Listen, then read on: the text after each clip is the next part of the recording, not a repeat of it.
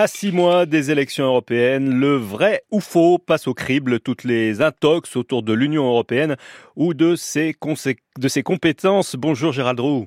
Bonjour à tous. Et une question ce matin, toujours la même depuis des années et toujours la même en 2024. Est-ce que Bruxelles va supprimer le changement d'heure?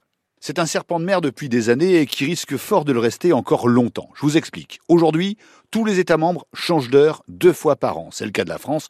Depuis les années 70, on alterne heure d'été et heure d'hiver avec pour objectif de faire des économies d'énergie. Mais ce changement est de plus en plus contesté et il y a cinq ans, en 2018, la Commission européenne a lancé une grande consultation publique. Plus de 4 millions et demi de personnes ont répondu et une large majorité s'est prononcée pour la fin du changement d'heure. Bruxelles décide donc de légiférer dans la foulée et on va vers un changement.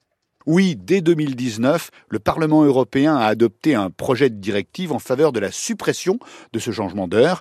Les eurodéputés ont accordé un peu plus d'un an aux 27 pays pour décider s'ils gardaient plutôt l'heure d'hiver ou l'heure d'été, en essayant de se coordonner au mieux entre pays européens avant une mise en application prévue en théorie deux ans plus tard, en 2021. Et finalement, patatras, ça ne s'est jamais produit. Non, le projet a été stoppé net en 2020 à cause de la crise du Covid qui a mis le monde entier à l'arrêt. La sortie du Royaume-Uni de l'UE n'a pas aidé non plus. Le Brexit a provoqué de longues et intenses négociations en vue d'un accord commercial. Conséquence, le changement d'heure est tombé aux oubliettes. Et alors euh, maintenant, Gérald, est-ce que le dossier va revenir une fois de plus à l'ordre du jour?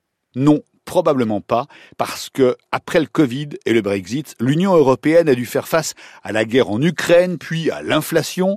Ces successions de crises en quelques années ont fini par reléguer définitivement le changement d'heure au second plan, à tel point que ce dossier n'apparaît même plus dans le programme de travail de la Commission européenne qui est publié chaque année. Autrement dit, on va continuer à se poser la même question deux fois par an. Est-ce que cette fois il faut reculer ou avancer d'une heure That is the question. Le vrai ou faux signé Gérald Roux.